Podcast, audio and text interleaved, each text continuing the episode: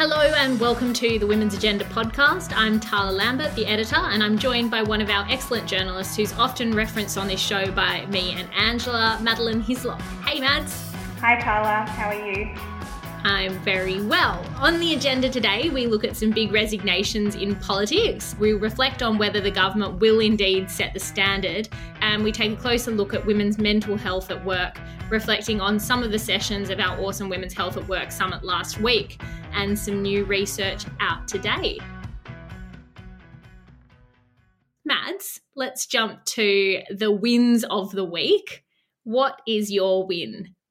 So, my win this week is actually from last weekend, and it's about the Matildas who played, sadly, not the best game of their career on Saturday, but they did manage to break an excellent crowd record of having the most people ever attend a women's football game in Australia. So it was in Sydney, and 36,000, I think a little bit more than 36,000 people turned up, which I think is an amazing feat. And it was against the US, so I imagine mostly it would have been Australians. Not many international fans would have been there. So, yeah, that's really exciting.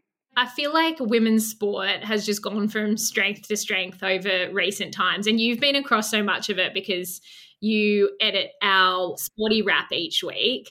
Do you think that women's soccer sits in a different space, or do you see this kind of evolution with so many different codes? So I do think that the Matildas in particular have probably a bit of a bigger following than many other codes in Australia at the moment. The women's cricket team is quite popular, but I think in terms of numbers, the Matildas would probably outdo them. But yeah, I do think it is, um, you know, a sign of a wider trend for sure. Yeah, I love watching it all, and just especially like you know, even particular players. You just see Sam Kerr just kicking so many goals figuratively and literally and she is just amazing. So yes well done to the matildas and that is just a massive win for women's sport this week.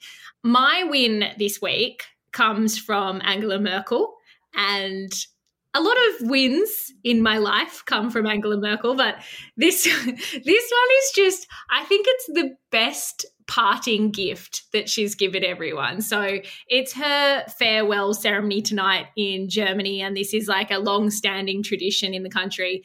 And every leader is requested to select three songs that they want to send them off. And Angela Merkel went for one song that was completely left of field and has stunned so many people, but it's also just delighted so many more. And she picked a song by punk rocker Nina Hagen.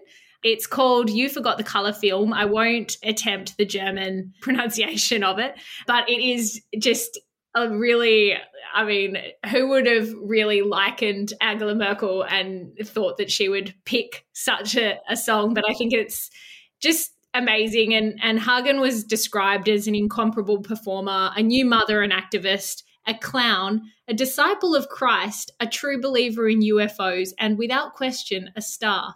And I think that just gives some excellent clarity behind Merkel's patent affinity with the artist. But yeah, look, 200 guests are set to attend the event. And, you know, I think we've we've written a lot about Angela Merkel and her leadership and her legacy, she served for 16 years as the German Chancellor. And throughout her time in the role, she's been considered the most influential European leader of the 21st century.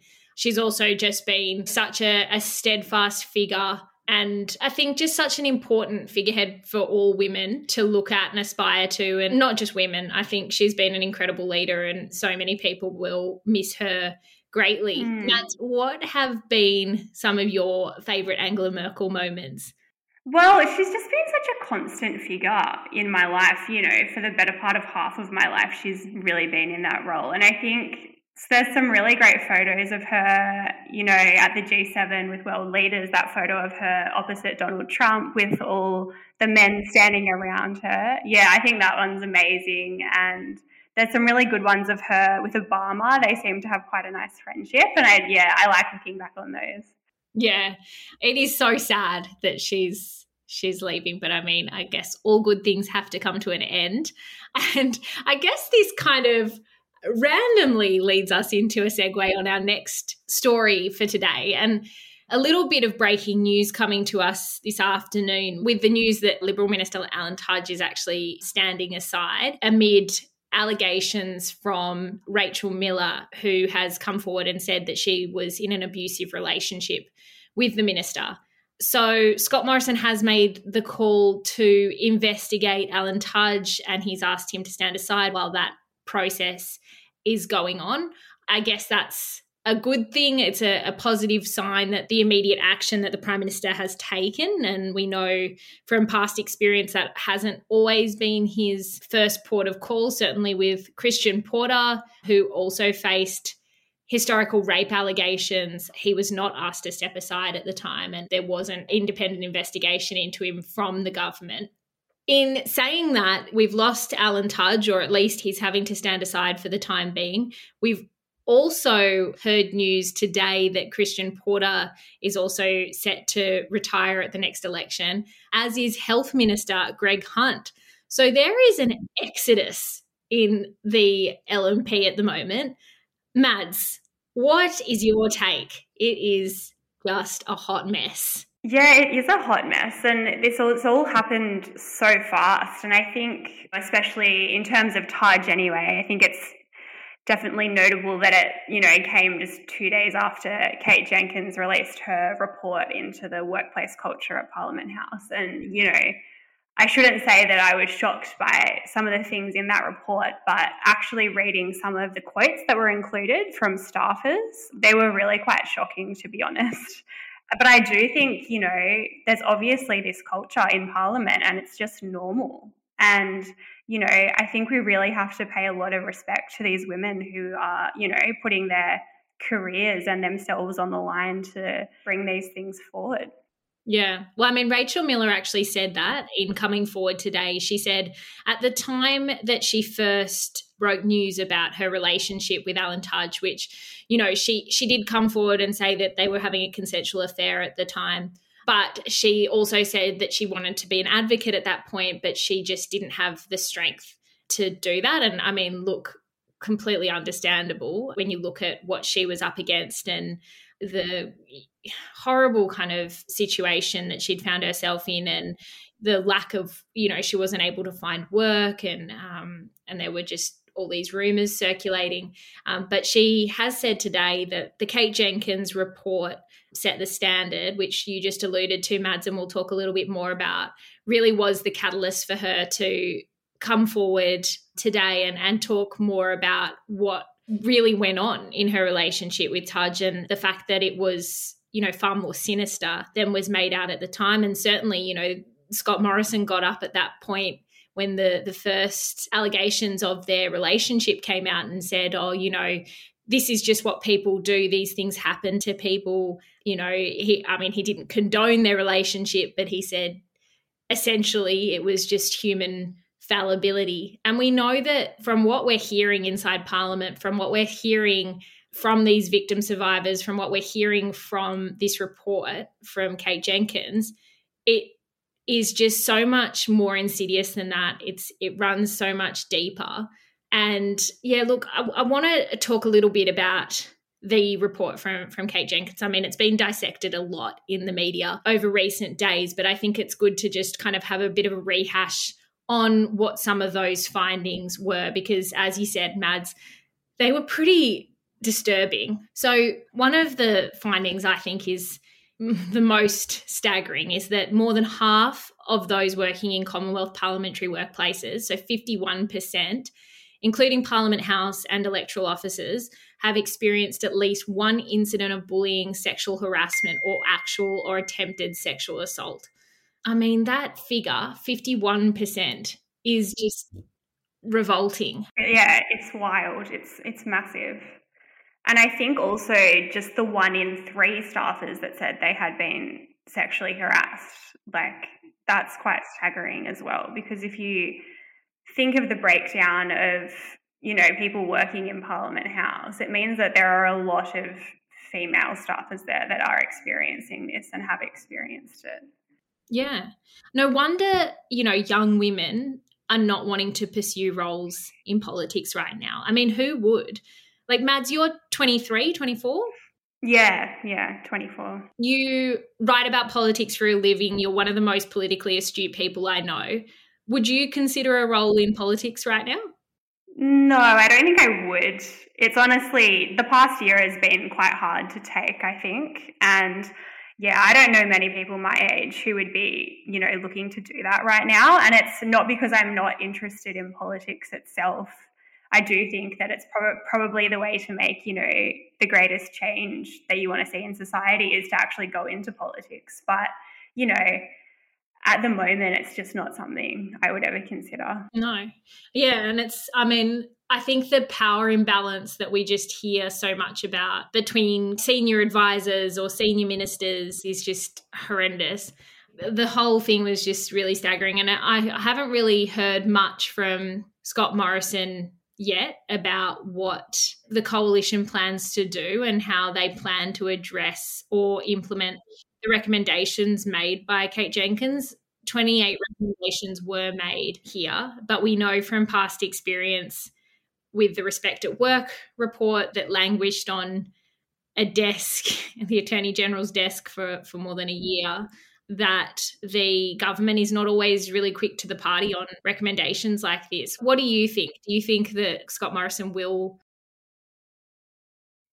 Well, I think this week Kate Jenkins did make it very clear that the recommendations weren't to be cherry picked, and she said they work together, and that's the only way that you know we would actually see change. But you know, we are coming up to an election, so I do feel like Scott Morrison will be quite aware of you know that people will be watching what he's doing here. But I also just haven't seen any positive signs that he will, you know, take these as seriously as they need to be because these recommendations are they're really big recommendations. There's a lot of work that needs to go into them, and it's going to, you know, it's going to take just full on commitment.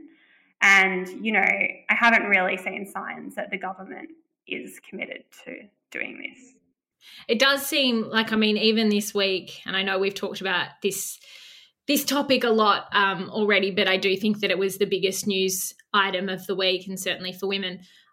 I was just so horrified by the treatment of Jacqui Lambie within a few hours of that report being handed down in the Senate this week, Jacqui Lambie was giving a speech about social housing. And during that, she was interjected by a Liberal senator, and he was allegedly growling at her like a dog. And Sarah Hanson Young was the first to kind of get up and, and put a stake in the ground and say, look, this is just not on, especially on this day of all days, how can this behavior be happening? You know, we need to really take a good hard look at ourselves. And then Penny Wong backed her up afterwards, saying that she'd had heard the same interjection and that that senator needed to fess up. So I just think, again, that's just such an example of what is so wrong with the culture of parliament that these men just don't seem to understand the full weight of the crisis. And I'm still not really sure whether or not anyone on either side of politics fully grasps that women are going to be the clincher at the next election. I mean, certainly, you know, we've seen some really good policies come out of the ALP, and Anthony Albanese has pledged to, you know, commit significant reform to childcare and social housing, which will considerably benefit thousands and thousands of working families and women, which is an amazing sign. But I do just wonder whether or not it's hitting home for the Liberal Party that this is going to make or break them. What do you think? I mean, time's kind of running out on this.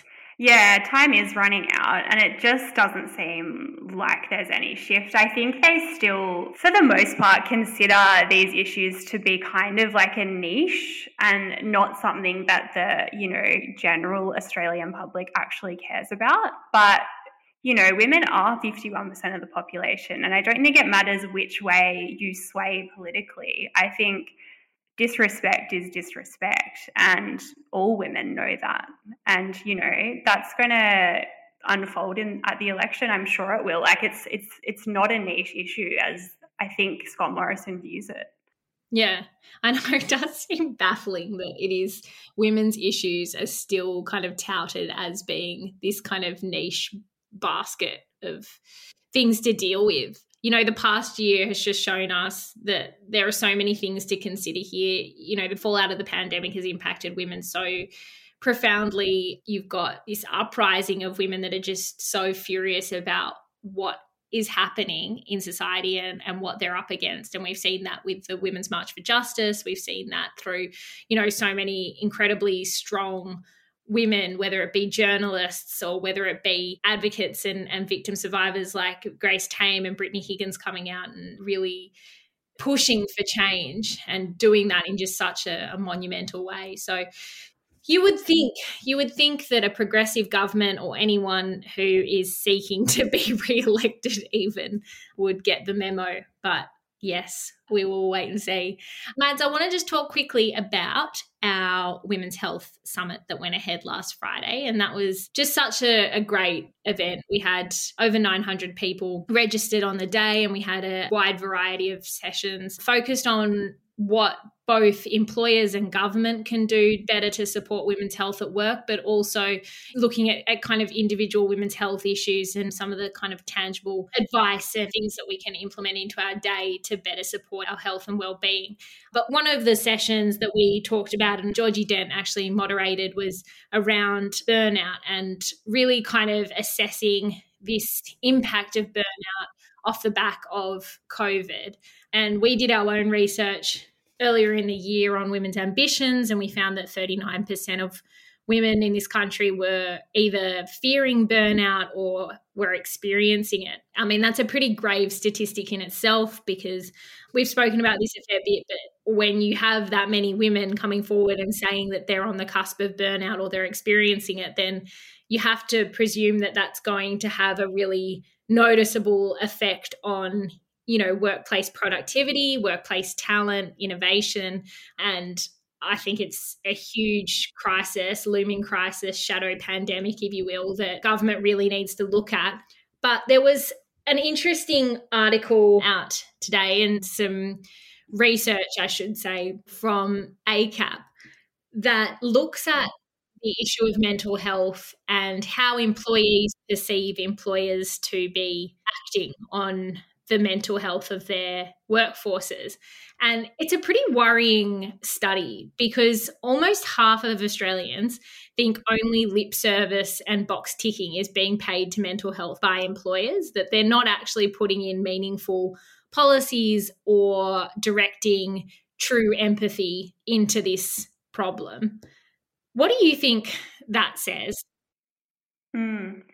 Yeah, it's a it's a big stat. Nearly half of all Australian workers, you know, that's a lot of people. And I, I think like, you know, at the moment they're calling it like the great resignation or the great exhaustion or whatever you'd want to call it. So I think perhaps employees are sort of, you know, realizing how they want to live their lives and post pandemic it might be a little bit different to how that was before and if you know they need to take time to look after their mental health then i think you know, employers need to be accommodating that at work. But yeah, one of the other stats from that report was that almost, I think it was more than half, 53% said that they would hide a mental or physical health condition to avoid being judged. And that judgment, it's obviously very real. So I do think employers need to start changing the way that they're thinking about this because at the end of the day, they're going to need workers, you know? yeah. I think it's just, I mean, it is a bit baffling to me. Unserious employers have been up until this point about women's health at work because we've seen so many studies recently around women dealing with issues like menopause or heavy periods or endometriosis, PCOS, you know, and they're really struggling to communicate their problems to their managers and it's having a really detrimental impact on their careers. You know, we've come quite a long way. A lot of big employers, at least, have come a really long way on diversity and inclusion policies. There are some really, you know, exciting, innovative things out there to better support workplaces and, and to better support women. And I just think that this is one of those areas that is just being missed at the moment. So hopefully we'll see a bit more being done there. Certainly the appetite and the sheer volume of women that wanted to come to that women's health at work summit last week shows us that there is a problem here that we need to do more and that women need better support. Yeah, for sure. Yeah, definitely. And I was just thinking that you know, I think maybe big employers have been probably thinking about these issues for a little bit longer than maybe perhaps many small businesses are. And, you know, a lot of Australians are employed in small businesses. And I think there's perhaps like a perception that, you know, this is something that big employers take on. But I do think it's important for it to be considered across the spectrum, no matter what kind of business employers are running. Yeah, absolutely right. Mads, I think we might move on to our Fin story and hack for the week. And our new Fin hack segment is supported by Superhero, which is the app that makes investing accessible and affordable for everyone. And we do thank Superhero so much for supporting this podcast this entire year and also enabling us to bring some really great content around money and financial independence for women every week. So this week, I am looking at another study that's come out just from Finder. And I found this a little bit staggering that millions of Australians are unaware that they're able to supplement their partner's superannuation. And apparently, a national survey was done through Finder of over a thousand respondents, and it found that only 6% of Australians, which is equivalent to 1.2 million people, are currently using their super to supplement their partner's super. Now, 6% is a very, very low figure when we consider that so many women, especially, are often on the back foot with super. They're often the ones that take time out of the workforce to raise families or to care for elderly relatives. And they are far more likely to retire into poverty. And it just seems to me that this is a conversation that every woman needs to have, um, every partnership needs to have. Mads, what's your kind of take on it? As a as a young woman, would you feel comfortable having this kind of conversation with a partner? Yeah, it's interesting. Personally, I I wasn't actually aware that you were able to do this, to be honest. Like it's maybe I'm just at a stage in my life where I'm a little bit too young to be thinking about that because obviously I don't have kids or anything yet. But I do think it's probably just important to have these conversations early on and just make sure that you know your partner is across these issues as much as you are because I think you know perhaps I would talk about superannuation with my female friends and we would talk about the issues about you know inequality there and the fact that women often retire with less super than men and I think women my age are maybe aware of that but I'm not sure I could say the same for my male friends and um, I don't think they would necessarily be having those conversations. So I do think it's probably just something that needs to be started early. Yeah, I think that's a really good point, actually. And I mean, you work in the space that we work in, so we're always covering topics like this. So for you to say that you're not really familiar with being able to do this is, I think, pretty illuminating because if you're not across it, then it's little wonder that that so many others aren't across it either. But I do think, you know, we do just need to be having those conversations, which kind of leads me to my tip for the week, which is just around talking to your partner about money early in a relationship.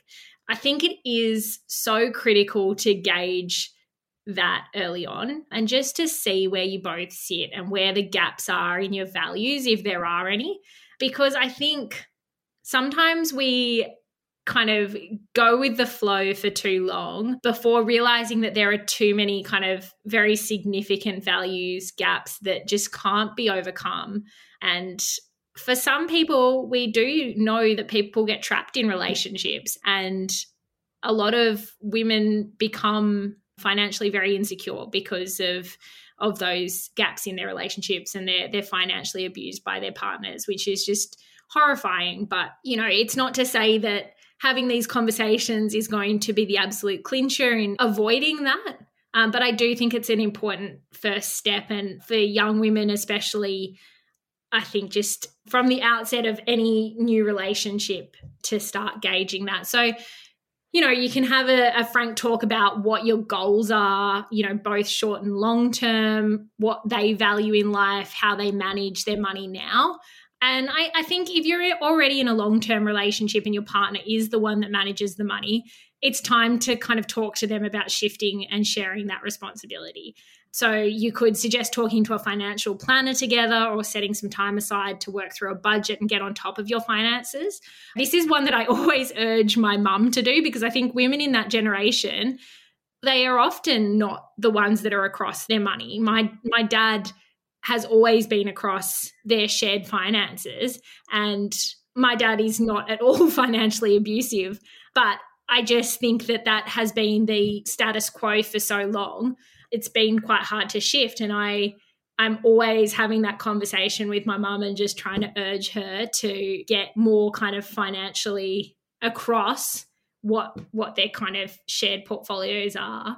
And I think I've had some impact mainly because I'm an absolute I'm an absolute tyrant. She probably that's very jack of me but but yeah i think you know reclaiming some autonomy will not only empower you but it will also help protect you from financial loss um, should your relationship ever break down.